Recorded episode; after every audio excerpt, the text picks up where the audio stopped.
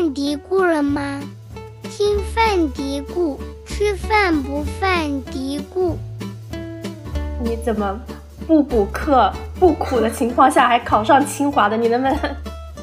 他可能有很多长句子啊，你需要去理解。那它的这就是一个训练方法。只要你就开始，只要吃一天两天也好，它都是对大脑有帮助的，就很香啊。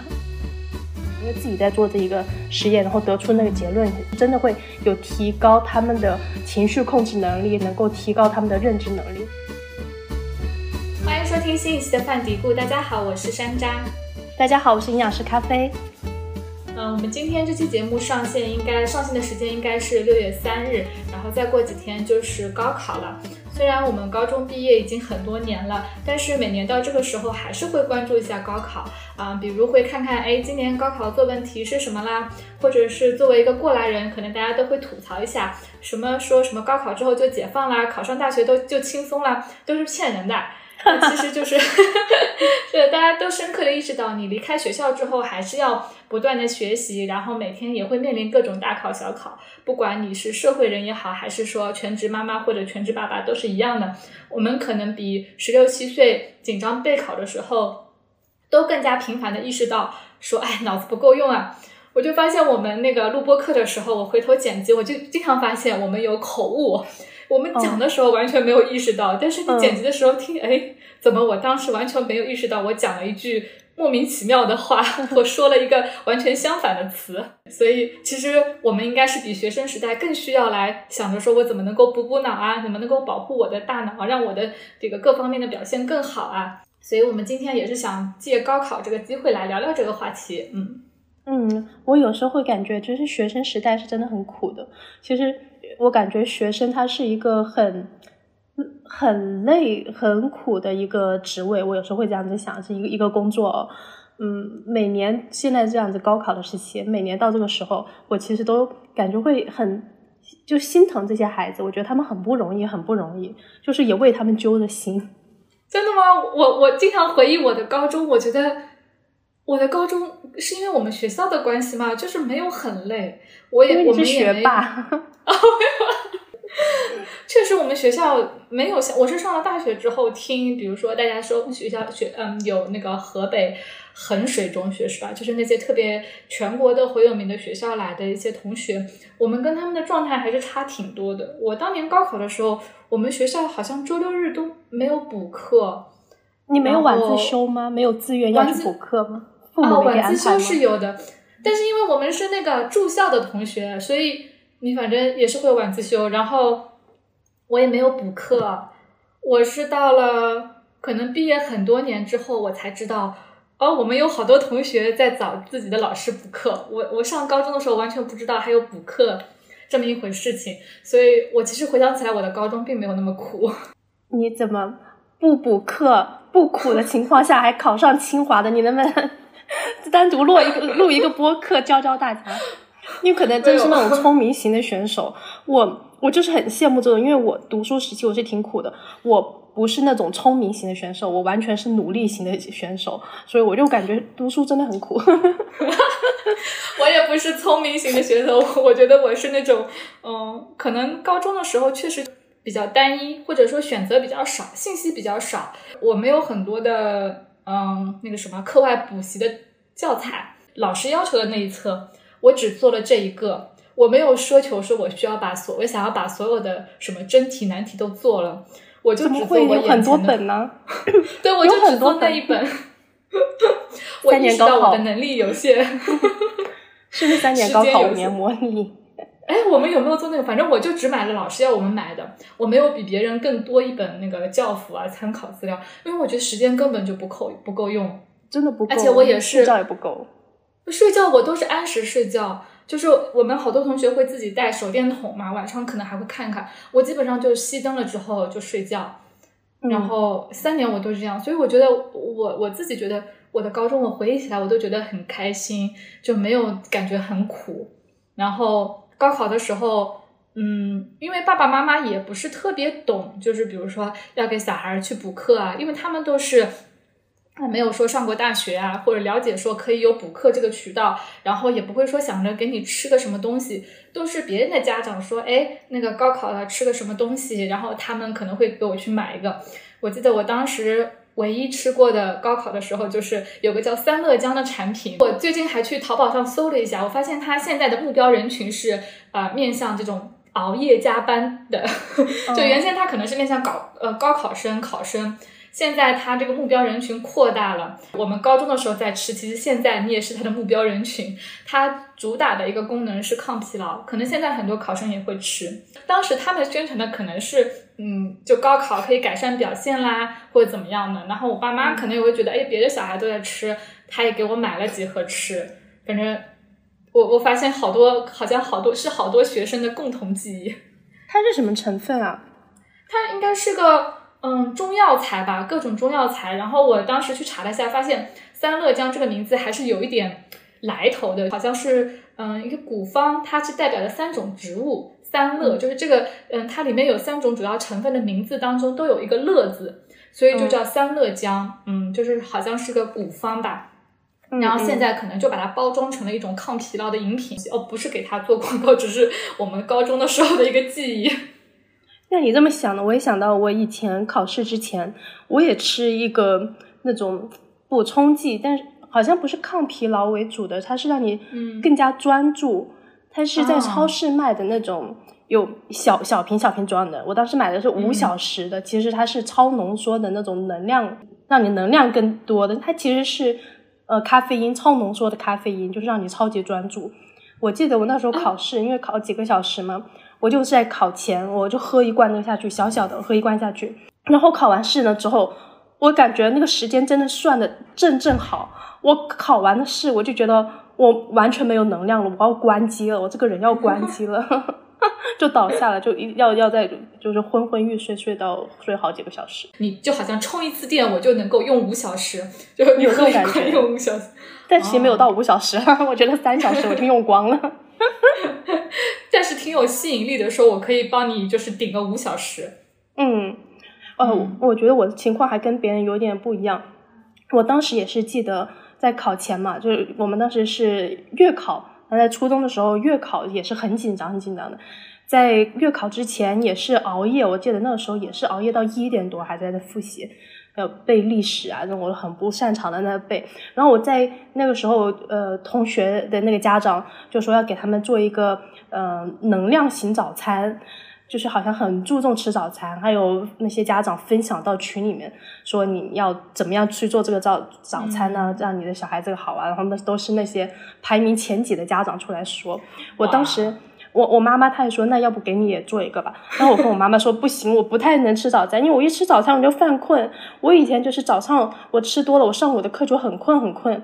我好像一直都是这样子的体质，到现在也是，我就。在考试之前不敢吃早餐，吃很大的早餐那种。嗯，你是不是也是早早上是要吃早餐的，然后才能够？我我是一直都是有早早上吃早餐，而且我高中的时候，因为我们是住校嘛，而且嗯，我那个时候基本上很早起来，起来之后呢，会去食堂先占个座。我们同寝室的同学就会以我每天都能够占到食堂有个小包间。我能够早早的去站到那个小包间为这一天当中可能一件开心的事情，把我们的东西放在那边，然后去参加早锻炼，早锻炼回来之后就吃早饭，其实是比较固定的一个每天的生活。但就这个占座位这个事情会成为我们每天就一点小小的开心的事情。嗯，我也记得那时候还要晨跑，体育是必考项目吗？对对对，我觉得吃中饭也是。就是会抢着说跑到食堂去，然后谁能够最先跑到那边，也是我们每天很开心的一件事情。对对对，我也有印象。但是，一到下课铃的时候，高年级的同学都先去了，我们就在教室中看到一些高年级的同学已经跑向了食堂，现在看起来有点像那种丧尸 跑过去了。嗯，我我后面我学营养了嘛，我也知道吃早餐的重要性。对于那早餐对，嗯，脑能量，它碳水提供就是大脑第一能量源嘛，这些我们也都是有在学习的。那我也在分析，为什么我自己就是要用脑，但我早餐我不太敢吃啊，我心里有有这样的心理。后面我回想了一下，我以前也是在学校食堂吃嘛，吃的大部分都是像白粥、那个花卷馒头，还有炒河粉。那其实都是油啊、精致碳水比较多的。可能我的那个血糖比较受容易受到影响，就血糖很容易上升。我是亢奋一会儿会，然后血糖下降的时候，我就觉得很累，就想睡觉。也可能这是一个原因。所以，如果朋友们跟我一样，对那种碳水的反应是比较敏感的，你就是早上你要吃的话，尽量选择那种粗粮、全谷物的这些主食、这些食物、碳水食物，对于我们的血糖稳定性好一些，就不会觉得那么累了。因为我高考差不多差不多快二十年了，是比较久远的事情。那个时候大家还流行说啊，考监的时候会补充能量嘛，大家就是会准备巧克力。然后啊，会买德芙巧克力。我记得我那个时候感觉德芙巧克力还是一种比较贵的零食，平常也不会吃。但是为了考试呢，我们还是准备了一下。然后 其实考监也没有觉得肚子饿，但是就觉得既然准备了，那就吃一块巧克力吧，就感觉好像有一个心理作用。我吃了之后，我补充了能量，我下一门考试我肯定会表现更好。嗯嗯，对对，我我有这个印象。当时我读书的时候也有是这样的说法。平时巧克力不怎么让吃，考试的时候倒是给你准备挺多的。对对对对对，是家长还是会想很多办法，说想着怎么给小孩补一些东西。比如说我给你准备一个嗯比较好的早饭啊，都是还是些食物的。那像我还是吃过一些（括弧保健品），那个时候可能会觉得是补脑的，我现在才知道它的作用是抗疲劳。其实现在的话，应该也是会有一些。啊，针对我们这种成年人啊、打工人啊，就是脑力工作者的一些，可以让我的大脑工作状态最好、更好的一些的一些产品嘛。嗯，就听到这里，我的感觉还是其实挺无奈的。其实我们都知道，睡眠你睡充足的话，对脑功能比较好。但是有些时候，我感觉生活中真的挺无奈的，就是不是由着自己选的，就是没有办法要睡到足够的觉，你会担心他脑功能。嗯，现在便利店不是有那个叫一个日本的产品，就是一个鹰的形状，鹰的一个标志，叫什么力保健？是喝的吗？它是喝的，就是啊，我感觉它的消费场景就是面对那种啊，你可能熬夜要加班。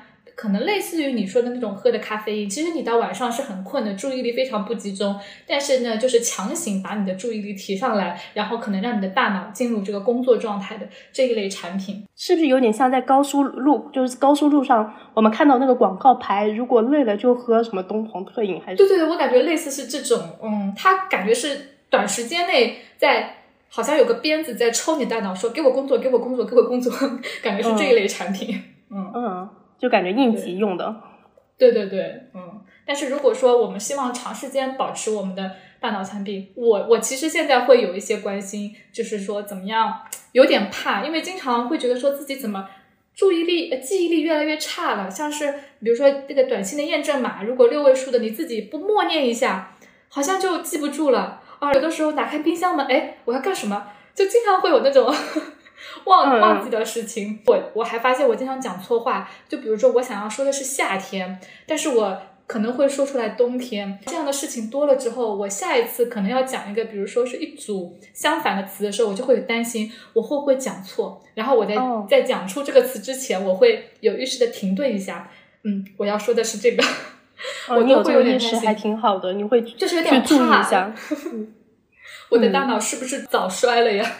但我也发现，有时候就是感觉，嗯，特别是语言这一块，感觉语言讲话有点不太利索了，会讲错话。我也会，然后有有时候我拿起手机，我是要去查什么东西，还是要给谁发信息，我突然就想就懵了，我就会嘴巴那种还会说，哎，那个叫什么来着？就就会有这样的情况挺多的。症状。天呐，啊，我我在准备这一个播客内容的时候，我就去在查相相关的一些资料。嗯，当时我在看一个研究的时候，他突然给我弹出来了一个那种小广告，挺注意到就吸引到我的注意力了。但我觉得好像是一个挺正经的广告，我就进去看了。因为这个广告他是说的，就是通过玩游戏来帮我提升脑力，我就进去看了。因为它有个试玩的，它就是嗯，脑力分为好几个，有那种注意注意力，呃呃，语言能力，还有一个就是反应力。反正翻了好几项，它有个那种免费试玩的游戏，它是呃有好几个那个蝴蝶会突然出现，然后你要在几秒钟记住对应的那个蝴蝶位置在哪，然后它就全部都消失，然后让你找出那个对应的蝴蝶。我就试玩了一下这个游戏，我觉得挺好的。然后它这个广告，呃，就是就来打这个广告，就是说如果你通过每天玩十五分钟的这个脑力游戏，就是可以帮助你优化你的脑功能的。然后我就哎有点吸引到我，因为我觉得我除了就是生活工作中，我没有其他的场景让我练我的脑子了。我感觉就好像我也不用做数学题，我怎么去练我的脑子呢？那玩游戏还挺好的。我就想，那要不我就是注册看看，一看他每个月还要交挺多钱的，我想算了。跟跟分享你一个不用钱的方法，我我正好也看到了，就是跟你看了同样内容。嗯，我也是在准备这期播客的时候，就在看相关有没有介绍大脑功能的书。然后我今天就上午花了一上午的时间，昨天晚上我看掉了一本书，那本书的名字叫做，嗯，叫什么？超负荷的大脑。它其实就讲了说，嗯，我们现我刚刚说的，我们那种经常会觉得记忆力好像变变差变差了、衰退这种情况，其实，嗯，这种东西就像我们健身健肌肉一样，我其实可以通过锻炼来刺激我的大脑，让它这个区域就是变得能力提升它的能力的。这这这个书里面介绍了一些方法，可以去，啊，像健身一样健智的一些方法，就是有那个阅读是一个。然后冥想也是一个，然后玩游戏他也提到了，他就是说，嗯，会有一些这样的机构去开发类似的这种游戏，做一些啊训练，然后呢，过一段时间之后，发现你这个记忆能力，这种短时的工作记忆改善了，然后解决问题的能力也改善了。其实它主要都是来训练我的注意力的。我们现在很多人，我们说觉得我这个记忆不好，其实很多程度上是我的注意力不集中，我心不在焉。比如说我在把眼睛拿下来的时候，我其实。就是这个这个信息根本就没有进入我的大脑，所以我回头想要去找我的眼睛，我就不知道在哪里了。嗯嗯，就是跟注意力缺失有关。然后他就说，其实你的注意力缺失是可以通过训练的达到的，但是这个训练呢是一定要达到某个强度才有用。就好像我们说，嗯，给的运动的建议是至少，比如说每周每天至少三十分钟，每周至少五次。那其实我们锻炼大脑也是一样的，我可能需要每天至少三十分钟，每周至少五次。就是在我们每天健计健运动的计划之外，我们需要再设定一个锻炼大脑的这样一个呃运动计划。我看完之后，我在想，是啊，我们一直在说你要运动是吧？要有氧运动，要练肌肉，我们怎么就没有给大脑安排一个训练计划呢？确实是需要，对不对？那书中所以推荐的什么方法呢？阅读是可以的，然后那个玩游戏也是可以的。他介绍那个任天堂，任天堂有开发一个游戏。但是我觉得阅读很简单，比较不需要花钱，而且每天三十分钟。但是你需要去选择一些有一定难度的。毕竟，就除了说我们要有强度之外，也是要有一定挑战力的。你是有一定挑战力的，才可以训练到你的大脑。如果是很简单的，那也达不成训练的目的。比如我们去看一些你平常不熟悉的领域的那种话题，它可能有很多长句子啊，你需要去理解。那它这就是一个训练方法。我记得我以前有听过一个说法，就是喜欢读文字的人脑子都是不会秀的。就是你不喜欢看文字，不喜不管是你是看微博的那种文字，还是书中的文字，但是如果你是喜欢去看文字的人，脑子都是会比较好的。嗯，就是我其实其实需要把文字信息做一个处理的嘛。嗯嗯，对对对，这还是蛮好的。我刚刚听你讲，就其实是如果每天有一个练习还挺好的。但我刚突然有个思绪，就想到。现在不是也火了好长一段时间那个剧本杀吗？每个星期呢玩个几个小时的剧本杀也是高度的烧脑的。是的，是的，是的，就是我们是需要做一呃，就是什么大脑体操，给让大脑训练一下。嗯，是的，剧本杀也是好的。就有的时候会经常会有一种畏难的情绪，就说啊，这个太费脑了，我不想做。但其实你越不做越不好。哎，真是的。哎呦，我们的大脑呀。那我们其实这个，我们还来讲一讲，就是我们给大脑吃些什么呢？就是讲到吃东西，还挺让人觉得愉快的。刚刚想到锻炼，可能有些人就劝退了。但是有那吃还是比较简单的嘛。现在健身大家都很有意识嘛，比如说我健身完了，大家会想到说我要补碳水，我要补蛋白质。那大脑其实。我不知道这个比方对不对啊？你大脑做过训练之后，或者说我的大脑，其实人到了一定阶段的时候，我们的器官都是在衰退的。我们其实也是需要有一些成分，比如说来给它维护，或者说帮它抵御一些这种衰退的影响，对吧？就是就就像就好像我们健身之后要补充一些一样。那我想大脑其实在锻炼之后，可能也是需要一些补充的。嗯，其实我们有没有意识在说在用脑，但是其实每天也是在用脑的。有时候当我们在比较高强度的压力下，你在处理一些事情，在比较生活不是很规律，休息不是很规律的时候，其实给我们大脑加了很大的负荷，加了很大的压力。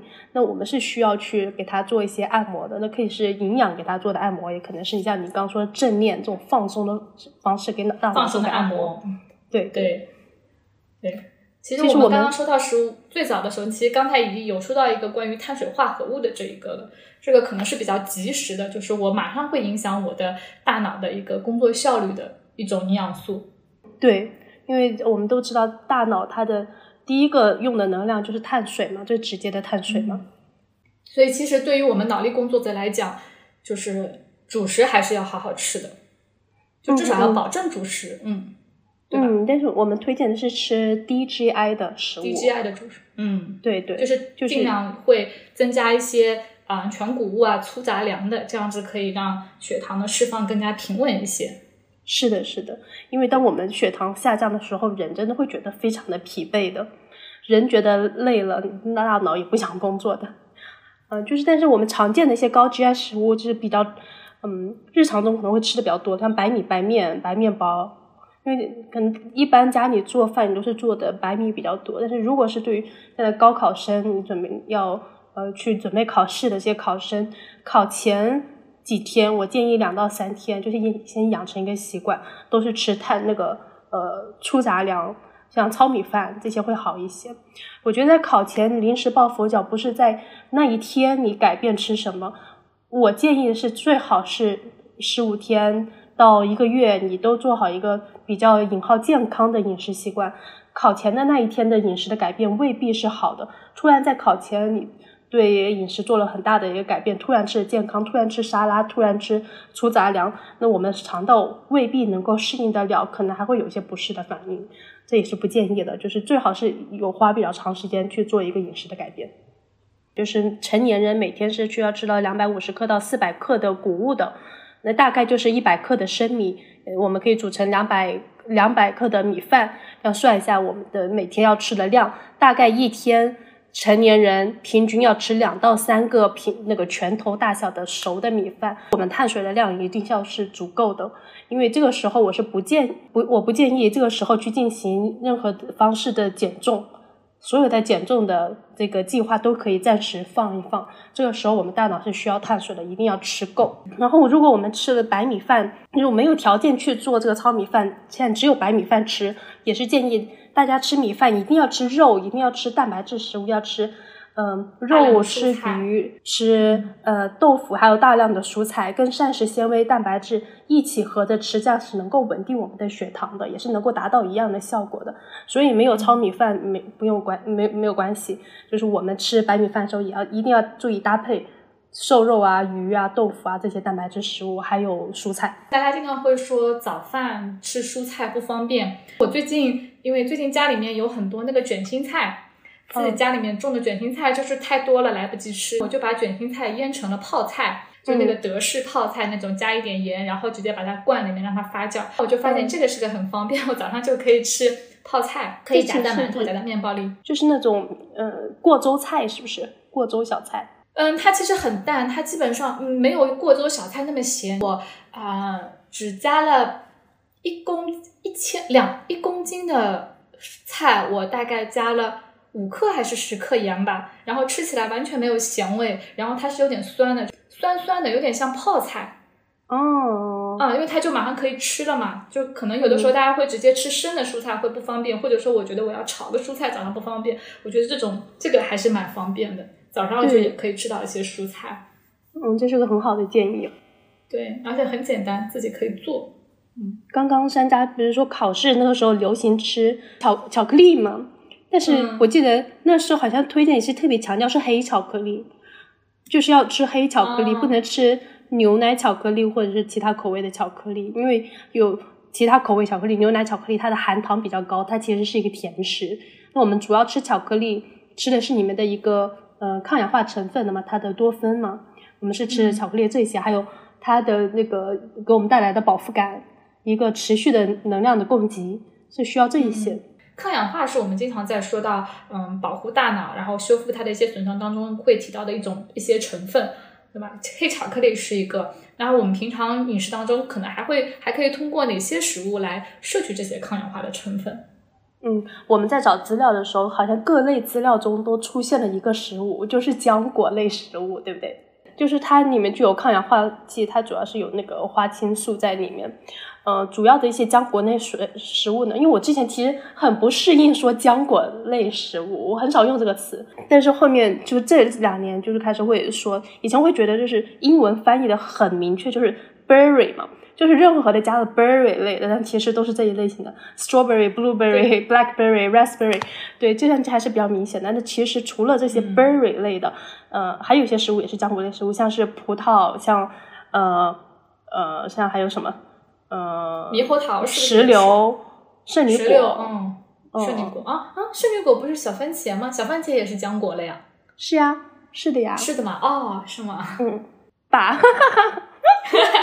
我不知道，就是我感觉英文当中那个 berry 相关的，就是中文当中的各种酶。什么草莓、蓝莓、树莓，反正反正带酶的都是。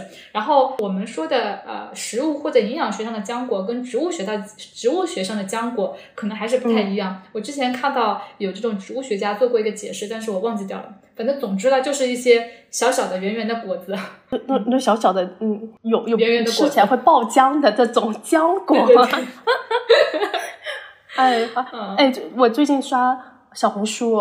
我看到他们卖那种超大的蓝莓，他们现在装那个那个蓝莓的包装做的可好了，它就是一排这样的蓝莓分两层的，每个颗粒很大，有一头是注水口，有一个头就是出水口。他们他打的广告就是你在什么高铁上，在外面都能吃，它的一头注水，然后你晃一晃，在另外一边倒出去，就是你。对对，就像你在泡泡面一样，这样就把它洗好了，他还给你配个叉子，你就可以这样吃。但是我一看价格太贵了，哈哈，一百多块钱，真的太贵了。但是我我感觉就是现在有这种方式，能够更加促进大家更方便的去吃水果，也是挺好的。这个设计我会觉得给他点赞的。我记得我大学的时候，我就跟着我导师做一个研究，一个 research，他就是做很多这些酶类的，他有做。叫什么樱樱桃的，然后有做葡萄的，就是用用他们的提取物去给那个做双盲实验，这个安慰剂双盲实验给呃参与者去吃。那主要的一个研究方向就是他们的脑功能。他们的呃脑功能有没有受到有没有得到提升？然后对这个目标人群是绝经女性，我们这这一类型的研究，整个大学都是在做，我就觉得还挺有意思。因为那个提取物是我们自己来做的，我们用那个用那个用那些浆果，各种各样的浆果，然后把它晒干，然后有做那个处理方式，把它弄成那种粉末状的情况下，然后冷就是冻干这样子给到了参与者，然后有把它榨成汁，然后保鲜，然后寄给那个参与者，让他们去吃。我我就感觉还挺有挺有意思的，因为自己在做这一个实验，然后得出那个结论也是嗯记得比较清楚的，就是真的会有提高他们的情绪控制能力，能够提高他们的认知能力。当时我们每周见一次参与者，就给他们玩一个像智力游戏一样的，给他们看这个动物那个动物的那个图片，然后再跟他们做一些其他。的一些问答的事情，然后再回过来说，刚刚那个动物它旁边有个什么东西，就还是觉得挺有意思的。每周给他们做一个类似的一个一个小游戏，但是我不不觉得是小游戏，就是一个小测试嘛，嗯，就是我自己做的，或者就是身在的这个实验中得出的这个结论，它也是说浆果它是能够提升我们的脑功能的。对我就是因为经常听咖啡讲这些事情，我对那个葡萄我都改观了。我以前都不太爱吃葡萄，我觉得葡萄好甜哦。然后有的葡萄还有籽，就特别麻烦。我是一个吃东西很嫌麻烦的人，像吃螃蟹要要仔细剥啊，然后葡萄要吐籽啊，这些东西我都会觉得很麻烦，然后不想吃。但是因为你会经常会说，然后我就会对葡萄 再给他一个机会。我前段时间去朋友家，我就感觉现在他们养出来的这些葡萄好好啊，这品种好好。我在他们家看到一个很大的那个葡萄，就紫色的嘛。我说这是巨峰葡萄吧，就像巨峰葡萄那么大。他说这个不是巨峰葡萄，但我吃起来就很甜，而且里面没有籽。我惊讶了。我最近也吃了一个，我觉得很 好吃。没有籽，我就觉得太厉害了。我以前是不喜欢吐籽的。是的，而且没有籽，我就可以带皮一起吃下去。有的时候有籽吧，就习惯习惯的把皮跟籽都吐掉。对对，就很方便。而且浆果那水果还有个比较好的，就到夏天的嘛，我吃不完的，你可以把它冷冻起来。你可以把它做成冰沙，然后拌酸奶在一起吃，都挺好吃的哦。是的，是的，是的。跟我弟弟聊天，他说家里小朋友太胖了，或者夏天看到很多小朋友在吃棒冰，就是说不允许他们家小孩吃棒冰。哎，我说你把那个葡萄冻一下嘛，然后你就把葡萄当成小棒冰给它吃就好了，这个也挺好的，我觉得，因为它挺适合的，然后你在嘴里面可以含很久。对对，而且我冻葡萄都是一整串冻进去的，这样吃起来更有乐趣。然后拿起来它就是一整串命的，它然后就这样吃。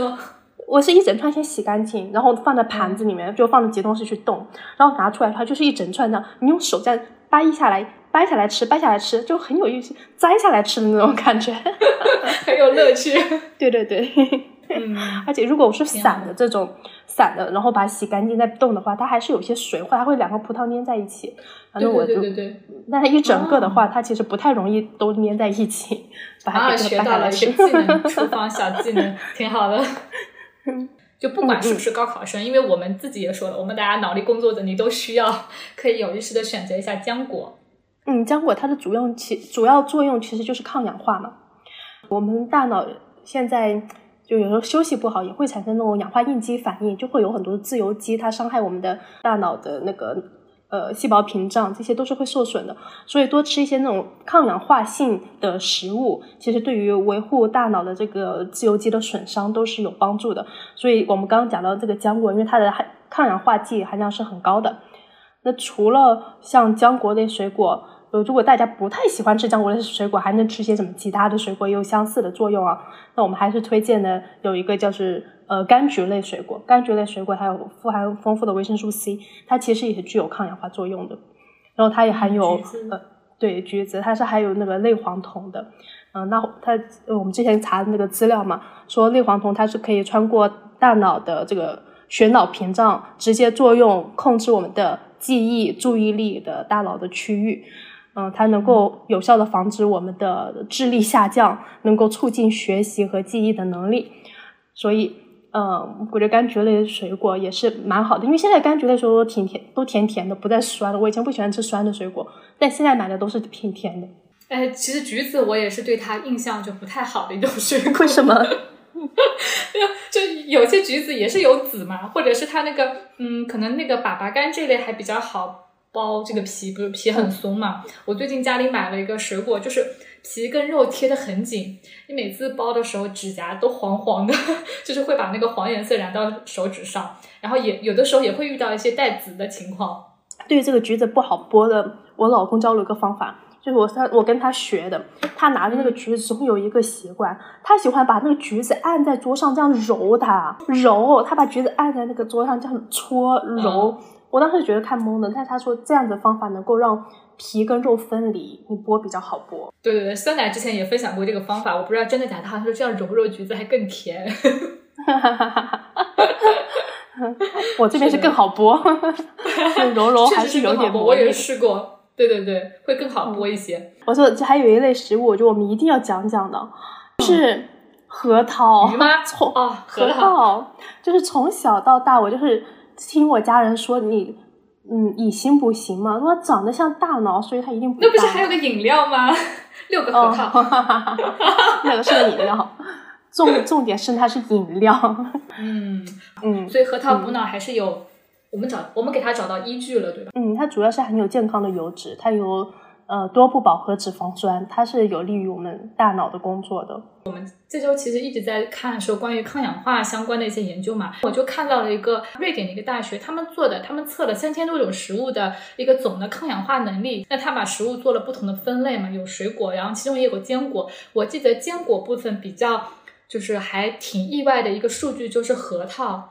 其实它就是核桃的这个抗氧总的抗氧化能力简直就是一骑绝尘，而且它其实做这个测的时候，它会有不同种类的样本嘛，比如说我们核桃有些是，嗯，坚果外面不是会有一层薄薄的膜吗？然后它有些是保留了膜的，有些是没有膜的，然后有些是带着壳的，嗯，那一般来说是外面带壳带着膜的，我觉得总的抗氧化能力会更强，但如果你把膜去掉的，抗氧化能力是会弱很多，但是核桃就是它膜去掉的。那个抗氧化的表现也还是很好的，所以这个可能也是一个点。嗯，哦，那还真挺不错的。那这么说的话，那推荐大家吃的是那个大的核桃，你可以自己剥。嗯，山核桃当然也很好吃，我很喜欢吃山核桃，但是山核桃一般是不带那个膜的，就是嗯，而且山核桃现在好多都是给你剥好，它又加了味调料的，对吧？就是会很好吃。嗯，大核桃其实很好的，又很好剥。现在那种大核桃，其实那外面那外面那层壳有那种叫什么纸皮核桃，壳很嗯松，其实挺容易剥的。对，还挺甜的，挺好吃的。小时候吃的核桃没什么味道，现在吃那种大核桃都感觉有带那种淡淡的甜味，挺好吃的。对对对，像是考试之间，之前不是介绍吃那个巧克力嘛，黑巧克力，因为它能够那个油脂能够给你长时间做一个能量供给。那其实更好的选择，比起巧克力，我们可以选择的是核桃，对吧？因为核桃它也是给我们提供健康的油脂。它的糖含量并没有这么高，而且它还有含有丰富的膳食纤维，它还是能够给你带来这个满足感的这个咀嚼。你要你要你要嚼它吃那个带来的满足感更强，所以就是大家可以就是先舍弃掉这个固有的这个观念，考期考试间吃巧克力黑巧克力，其实更好的选择就是吃核桃了。嗯，对，其实那种那个每日坚果小包的还挺方便的。嗯，鱼也是大家传统觉得说补脑的一个东西。对对，小时候也有说吃嗯吃鱼，特别是要吃那个鱼头。我小时候家人给的这个印象是啊，那吃鱼为什么头全国各地的家长都这样？可是我不会吃鱼头，我每次吃鱼头，鱼头里面有个像鼻涕一样的东西，我每次想到像鼻涕一样，我就不敢吃。哎，那个就是他们吃，他们吃鱼头就是吃那个东西，就是吃那个口感滑滑的那个。哇，我我想的像鼻涕一样。小时候我爸妈还让我吃鱼眼睛，说吃鱼眼啊睛眼睛好。嗯，嗯，怎么回事？全国的家长，同代际的家长都一样。但是吃鱼真的是对脑子比较好的。鱼主要是补的是呃欧米伽三嘛。欧米欧米伽三其实也是有个抗炎的作用。其实欧米伽三中最重要的补脑最重要的是欧米伽三的 DHA，因为 DHA 磷脂它是那个中枢神经系统膜的关键成分，所以就是它大脑中你的那个信息传导的那个稳定性，还有你的神经元的可塑性，其实都跟你大脑中有多少 DHA 有关。而且 DHA 它是有那个抗炎的作用的嘛。当我们大脑中有压力比较大，可能出现一些炎症，DHA 它的存在就是能够帮助我们抵抗炎症对大脑的伤害，就是降低炎症的。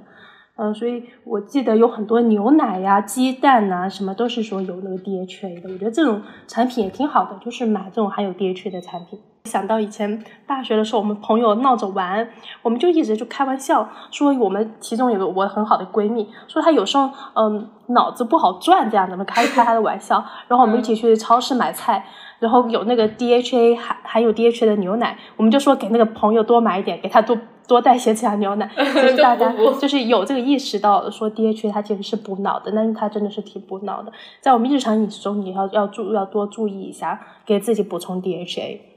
嗯，所以这个主要还是吃鱼，通过吃鱼来补充。嗯嗯，对啊，就要吃那种多脂鱼肉，三文鱼我就挺肥肥的那喜欢吃的。种鱼肉。对对，哎，我其实蛮喜欢吃，有的时候鱼的那个肚子边那层肉就是肥肥的，这个我就挺要吃的，就是腹部肚子的那圈肉。对对对，腹部的那对层就是肥肥的。嗯，因为是那个就肥肥的部分吃？DHA 的含量会更刺身，就是普通的鱼，比如说那个啊、扁鱼啊、鲫鱼啊、嗯这些鱼，它在嗯肚子部分肥肥的，也会比较脂肪比较多，腹部。我特别喜欢吃日料店的一个菜，叫做茶泡饭。它其实里面就是含有三文鱼的，三文鱼米饭，然后还有一些高汤跟那个茶一起去拌着吃，特别清新，特别好吃。我就不喜欢吃那种太油腻的。我像吃嗯、呃三文鱼，我自己煎，我总是会把它煎的很多油，我自己总是处理不好。但我在日料店吃那种茶泡饭就特别清新，吃这个呃三文鱼我就很舒服。啊，所以晚上如果加班要熬夜或者要吃个什么点心，就来个茶泡饭就挺好的，干干净净。三文鱼我之前试过一个水浴法，就是他把三文鱼用那个锡纸包好之后，然后放在比如说我用一个锅里面有热水，或者放那个电饭锅里也好，就是用不太高的温度，然后长时间把这个鱼肉做熟。那其实是不需要额外用油，但是这个肉还是会很嫩。哦，这个方法，嗯，这个方法可以学。我之前试过一次，之前我给我妹妹做，然后用了这个方法，确实好吃。因为其实如果它那个带皮的话，皮还是有比较多的油的，然后煎的时候其实就不需要太多的油。嗯嗯嗯，哎，我觉得这个方法好，我记下来了。像是这个茶泡饭或者吃这种三文鱼，特别适合在就是嗯考试当天中午你吃的那一顿饭。如果你回家吃的话，那可以做一个这样的茶泡饭三文鱼，我我觉得就就挺好的，简简单单的，补充点蛋白质，补充一点优质的油脂，然后再配一些糙米饭这样吃。那还有一个油脂的食物，我们一定要推荐的就是呃牛油果。嗯，我感觉很多人对牛油果就是你要不很喜欢，要不就很讨厌、很抗拒。我身边的人是这样，我还挺喜欢的，但是我经常就是买来了之后，要么就忘记掉吃了，然后结果它就坏掉了，放坏。嗯嗯，对，就很头痛，很浪费。嗯，我直接吃牛油果不是很喜欢吃，因为它味道太淡了。我第一次吃是在寿司中，就那种寿司卷中夹的。我以前吃那种，我一定要把它给弄出来，我觉得好恶心。要加点酱油。嗯，我第一次我就就不太能接受，我觉得好恶心的，口味又不好，还那种黏黏的、绿绿的，好奇怪。但是后面我现在都还是挺喜欢吃的。我喜欢吃就是那个做成牛油果酱的那种，加点番茄、洋葱、胡椒、盐这样做，但是它保存时间不久。我每次又做的太多了，我每次就是用两个牛油果做，然后就要它差不多两天要吃完，因为第二天它就已经会出很多水了，就不太好，不太好。嗯嗯嗯。牛油果，如果你不不反对，就是你不抵触吃它的话，那真是一个超级食物了，营养价值比较高。做加在你一般是直接吃，还是给它加在哪里？在我我抹在面包上，对我免抹在面包上面吃。嗯，我看呃像墨西哥餐厅，他们就是配那个玉米片嘛。玉米片瓦着吃，那如果能够买到那个玉米片的话，你可以这样吃。但是我看那些超市里面卖那些玉米片，就像是薯片的那种，它是已经加了一些盐的这些调味的，做成那种薯片的。但如果能够买到原味的那种比较健康版本的那种玉米片，你可以买回来就是这样吃，还是搭配吃还挺好的。但是我我没买到。下午饿的时候当个小零食吃也蛮好的。对对，考就是考试间。哦，考试前不太方便吃。复复习的时候，大家也可以，嗯，是哦，不过复习的时候一定要专注复习，吃饭专注吃饭，不要边复习边吃东西。我有个客户，他现在比较大的一个问题就是他学习压力很大，每次考试的时候他复习都是会无意识的进食，一边复习一边他就觉得复习压力很大，一定要往嘴巴里塞点东西，就会吃多了。那我感觉存在这个样子的问题还是挺多的，就是我们起码就先要有这个意识，我们。复习尽量不要让自己额外的有这个食物的摄入，否则又把自己进入一个恶性循环。本来压力很大，压力大吃东西把自己吃胖了，又要减重，呃，减重压力又大了，又想吃，就是会进入一个恶性循环。所以先就是杜绝掉这个心理，要要给自己提个醒，复习的时候就周围不要放食物了。你饿了中途休息的时候，走去一个吃东西的区域，走去厨房再吃，不要放在餐自己的桌上吃。嗯。嗯，还是把学习的区域、学习这件事跟吃东西这件事情分开来，分一个区域。其实你分开的话，我复习其实是更加专心、更加用心，对你的学习效果也是更好。然后你吃饭好好吃，你也可以更加充分的体会到食物带来的这种满、这种满足。其实我觉得我们办公室做的挺好的，就是我们在饮水机那边不是有些零食的吗？我那些都是那种小零食，有时候就是地瓜还给我们买一些水果。每次去那里接水的时候，看到有些吃，我就站在那里先吃一吃，吃几个 那个水果，吃完了之后再回去。好像就好像我们不太会拿到桌上边工作边吃。因为现在可能很多人备考的时候，其实不仅是高考，比如说大家考研啊什么的时候，咖啡可能也是一个大家都会。用到的一个东西，对你喝的那个是个纯咖啡因是吗？我喝我吃我喝的那个是咖啡因的一个那种补充剂，它不是饮料，它就是小小的一个那种 shot，就那么就很小的那种，呃，三十毫升吧，这种三十毫升、四十五毫升是很小很三十毫升嘛，很小很小很小的，它就会让你嗯，就注意力呃高度集中，你也比较紧张。嗯，就我觉得还是有点效果，但它没有五小时那么多。如果大家备考的时候，是不是也是可以尝试的？就是我不建议喝点咖啡，不建议。啊虽然我喝了，虽然我喝了，但是我不是很建议，因为我喝完之后那个副作用非常不舒服，就人很累，感觉整个垮掉了，就感觉整个人那种感觉哦。对对对，嗯，半天恢复不过来，而且我只用了一次嘛，就考前的时候喝。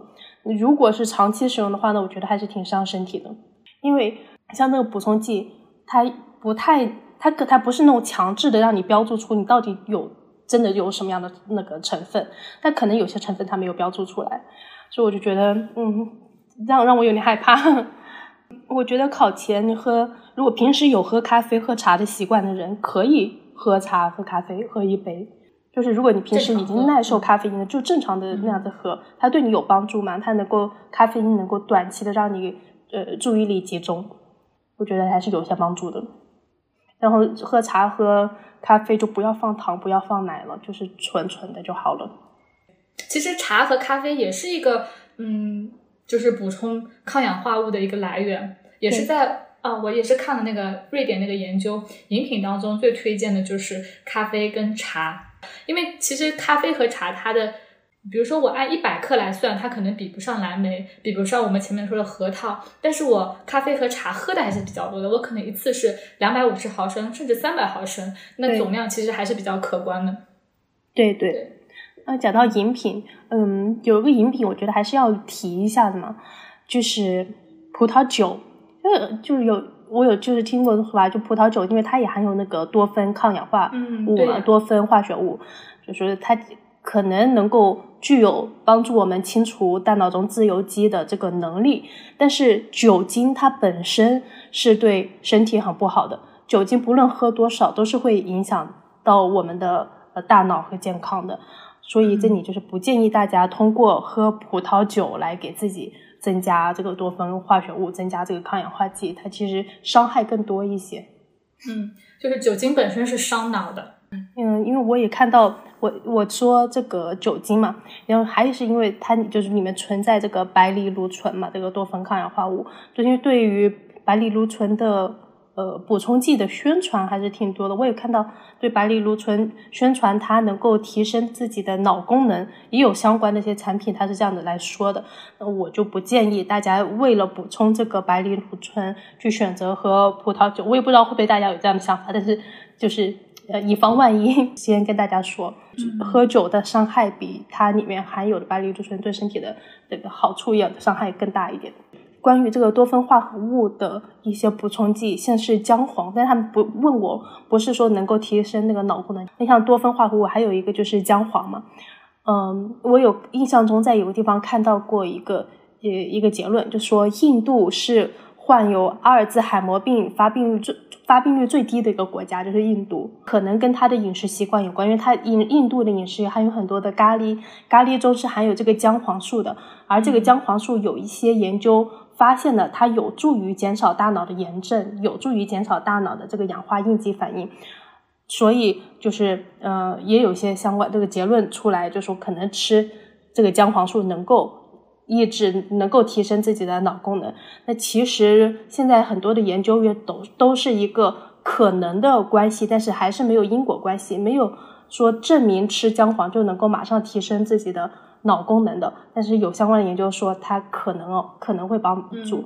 我记得有个我之前看的一个呃研究，是一个六个月的随机安慰安慰剂对照实验，发现吃姜黄素的人，他的认知能力和记忆能力都是有提升的。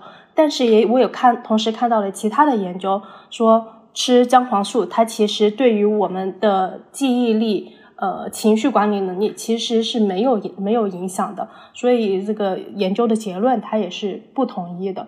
那其实其他的一些多酚化合物的相关研究也都是差不多是这样的结果，有些说有用，有些说没有用。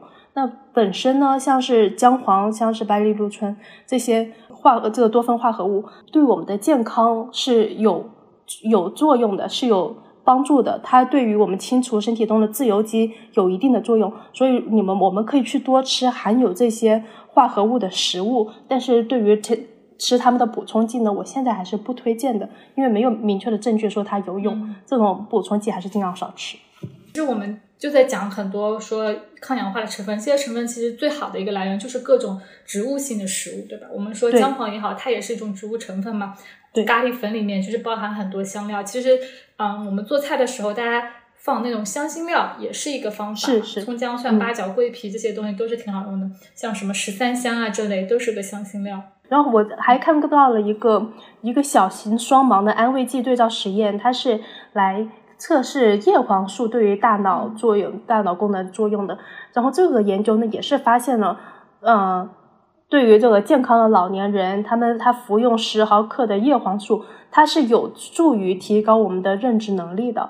嗯，这个十毫克的叶黄素大概就是像六十克的煮熟的菠菜这么大的量，它就有助于哦提高我们的。对十克对是吧对不对？对对对，嗯就是一盘菜，嗯，好像是一半一盘菜的那个量吧，嗯，对吧？特别少。嗯特别少，你就能够补充到这个量，能够提升的，有助于，嗯。但是呢，还有另外一个研究发现，就继续的一个研究发现，当这个叶黄素它跟欧米伽三脂肪酸 DHA 搭配使用的时候，它的认知能力提高效果更好。所以就是说明一种营养素它单独发挥作用的效果，可能还没有就是跟其他的营养素组合起来发挥的这个效果好。所以这个这项研究它说明了叶黄素跟 DHA 搭配使用，它对于促进我们的认知水平的呃是帮助更大的。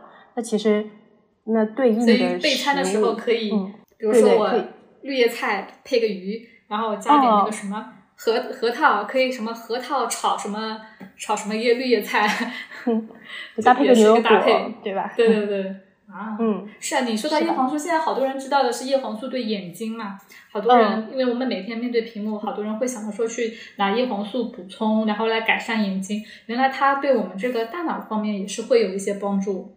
嗯嗯，这个我第一，次听说。是我想起之前我们不是介绍过那个 MIND 饮食吗？我记得当时你整理了一张表格，介绍说 MIND 饮食就是可以预防痴呆的这个饮食，每天吃的食物当中，其中就有一个每餐都会有的是一个绿叶菜。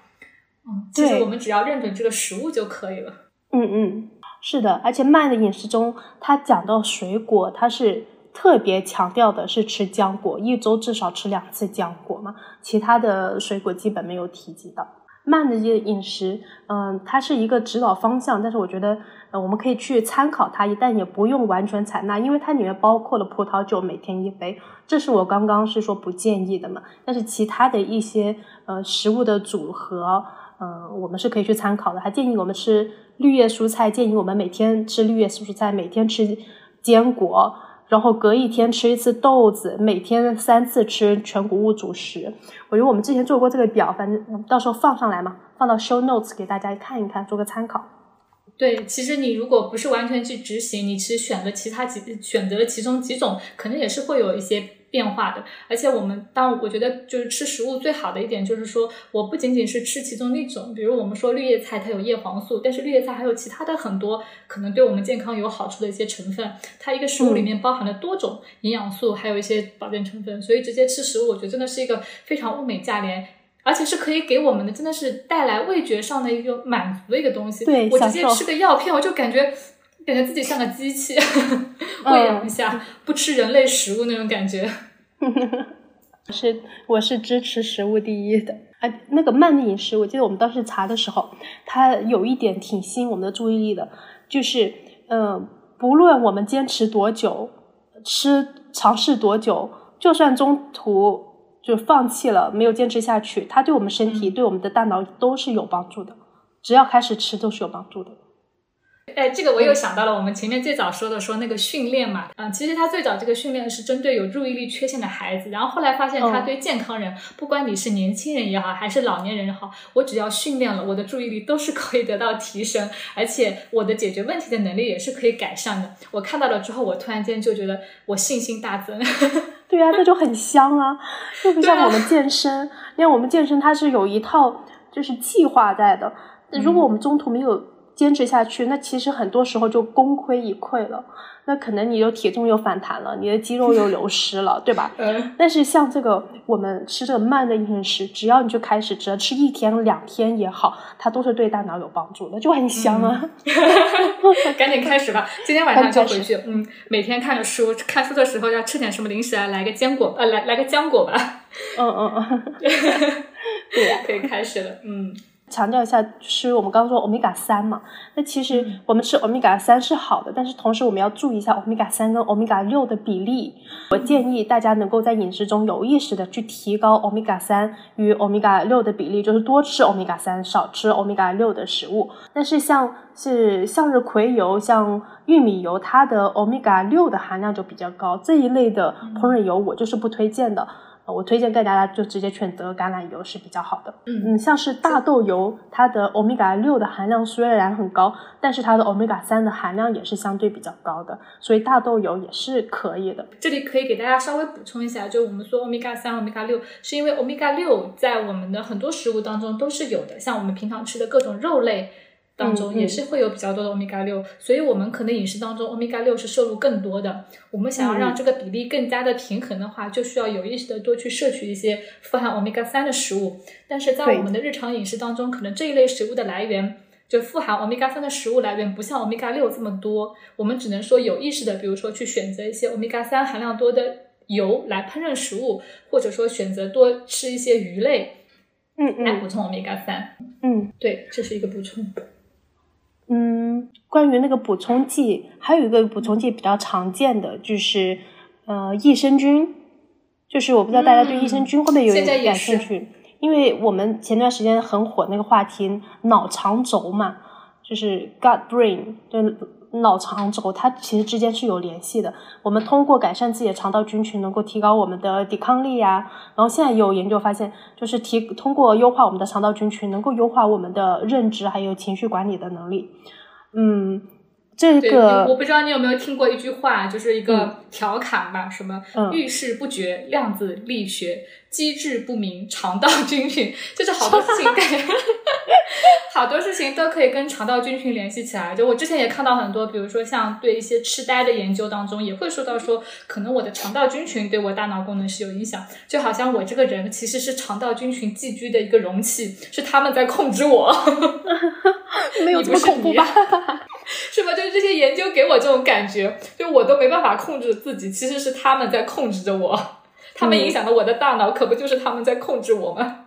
嗯，对。然后我看的就有像有一些观念的说法，就是我们控制不好自己的食物选择，其实跟不是我们的意志力 不行，嗯，不是我们的意志力不行，不是我们的自控力不行，可能是我们的肠道菌群紊乱了，也这是有其其中一种说法嘛。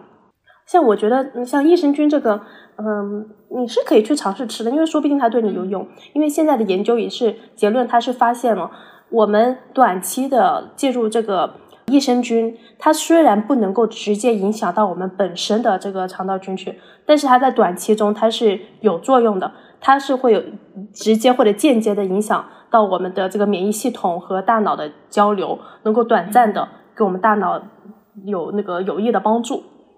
但是如果想要长期的改善我们的肠道菌群，主要还是要通过自己的饮食改善自己的饮食。就这个时候，家长都会是抱着那种宁可信其有，不可信其无。你看，我又下意识的停顿了一下，害怕说错。大家这种猜想，现在研究中这样的猜想，改善自己的肠道菌群，吃通过吃那种益生菌，嗯能够提升自己认知和情绪的这个结论，它起源于是一个很早期的一个日本的研究。这个这这个研究我觉得还是蛮有意思的，就跟大家介绍一下吧。它是嗯用那个小鼠小老鼠进行的研究，它是有一株一组无菌小鼠，就是肠道中没有细菌的小鼠，和一个正常的肠道微生物组的这个小鼠进行了一个比较。当两组老鼠都在高高压力下，它们的压力荷尔蒙都是增加的，然后无菌小鼠它的这个压力对身体的影响就是更加明显。当时给他们两个两组小鼠都加入了这个益生菌，他们用的是那个婴儿双歧杆菌，给他们吃了之后，发现他们的这个压力应激水平都是有在下降的。然后就后面就有一系列其他的研究，对人群的一些研究，或能够通过吃益生菌能够降低我们的压力水平，能够呃优化我们的大脑认知。然后也是有不少的研究有这样的结论，说通过吃益生菌能够短暂的改善我们的大脑认知水平。我觉得大家反正可以去试一试嘛，这个说不定有帮助。但是你真的能够产生多大的效果？一个是我们自己吃的话，可能我体感上是感觉不到的，即使它真的有一点效果，但是我们人的感觉可能没有到这么精细的一个程度。所以，嗯，但至少它还是一个安全的一个产品，嗯对，大家想吃可以去试。嗯嗯。然 后对于我们高考生，除了这些饮食，刚刚说的一些食物，可能有些帮助嘛。反正我们尝试一下，呃，说不定有帮助嘛。就是推荐大家也可以试一试。然后还有一些，对于距离高考还有一段时间，我们也是有呃足够的时间来改善一下自己的饮食的。改善饮食对于我们的大脑的帮助还是很大。但是除了饮食之外，最重要的还是要保证足够的睡眠。呃，因为六七八号应该就是高考了，对。嗯，今年要高考的同学可能不能马上起到作用，但是睡眠这个真的是无论什么时候都是有作用的。是的，是的。就我们之前在聊睡眠那期的时候，我们是不是有讲到说，我睡眠其实是一个大脑，也是一个大脑在学习，对吧？它会把你白天的信息做一个梳理，这么一个，它它在它在整理我的信息，可能可以强化一些你在白天学习的一些东西。对对，强化你的记忆力，重新巩固一下你的记忆力。是的，嗯这个还是最重要的。对，想想白天那么拼死拼活的去记，我以前我记那些历史可头疼了，我记了大半天，睡觉没睡好，全给忘了。对呀、所以我们现在在每一位脑力工作者也是这样子，睡眠其实就是我们现在真的每每天面对的诱惑太多了。回家之后，可能你会觉得说，回家这个时间才是我自己的，你还想刷刷短视频。其实短视频这个东西完全达不到训练大脑的目的，反而可能让它更累，还牺牲了你的时间，牺牲了休息的时间。嗯，是哦，短视频这个，嗯，是是是真的是在我们生活中随随处不见。对呀、对。对，所以我我今天在看那本书的时候，我就在想，因为其实其中有一段，它其实讲到了这种视觉的刺激，嗯就是说，如果说我的大脑是可以被训练的，用我用这种信息可以来训练你，那为什么我看这种电视啊，我其实是被动的在接受消息，我其实没有对这个信息做一个解读或者梳理，其实不仅达不到我训练大脑的大脑的这个目的，反而可能有相反的作用。我当时就在想，哎呀，确实，我应该就是更。更加规律的安排一下给自己一些阅读的任务，然后呢，去找一些我自己平常可能不太感兴趣的领域，或者我觉得很难的，试着，嗯对吧？我游戏我也不喜欢打，我好像觉得这个阅读对我来讲是一个最可行的一个方式，嗯，试试看训练我的大脑。嗯嗯嗯我觉得以前读书的时期，想起来出了什么新书啊，不管是那种言情小说啊，还是什么出了书，我们很喜欢去讨论的，班级中都会在在讨论，或者是呃当时东野圭吾的书很很火的嘛，大家看了、看了都在会讨论。但现在好像，嗯、跟身边人讨论比较多的还是连续剧，看的是影视作品。其实我真的觉得被你这么一说，感觉自己真的好久没有读书了。现在有意识的要锻炼自己的你自会看文己的脑功能。献啊，就会看文献，这个也是一个阅读，我觉得都是的，就是还是需要给大脑一些新的刺激。嗯嗯，既然既然自己已经做了这个决定，很想要给自己巩固一下自己的脑功能，那我就觉得可以在床头放本书，从先 摆摆样子开始，我们鼓励自己每天读一读吧。对，就是主要是我们，你既然已经开始担心说，哎，我老是记不住东西，我是不是痴呆先兆了呀？那就可以先做做一些事情来改变。当然，我们说的那种记不，就是随着年龄增长，我的注意力、记忆力肯定是会衰退的。这个衰退跟老年痴呆是不是一回事情？但是衰退这个事实是在的。我如果意识到了，已经有点担心了，我们是可以做一些事情来延缓它一下，改善它一下的。嗯嗯，对，是的，好的，那我们今天聊到这里，哇，今天收获好多啊！而且我觉得我们每次聊聊衰老的话题之后，我觉得好像心态更平静了，就觉得我能够知道会面临些什么东西，我也知道我可以做些什么东西来延缓它，好有信心哦。是的呢，而且现在人活的也真是越来越久了。对对对，尽量要要让自己之后的越来越老的年龄可以生活质量更好一点，表现更好一些，健康老龄化。嗯，是嘞，希望我们大家都可以啊、呃老了还是可以这样谈笑风生，可以有马上对你的同学、你的朋友的那个梗，你能够马上接住，这样子老年生活会比较愉悦。是的。嗯，那我们这期就到这里，好，拜拜，下期节目再见，下期见，拜拜，好好休息，拜拜。无论世界再纷扰，一日三餐中总是蕴藏着治愈自己的力量。和食物做朋友，用健康过生活。欢迎关注我们的饮食科普公众号“实力派 Chestnut Mates”，小红书营养师小栗子，母婴营养公众号“雅米孕育 New Care”。小红书养娃小天才辣老师，助力专业医学营养师职业发展公众号营养工会 Nutrition。好的，那我们下期再见啦。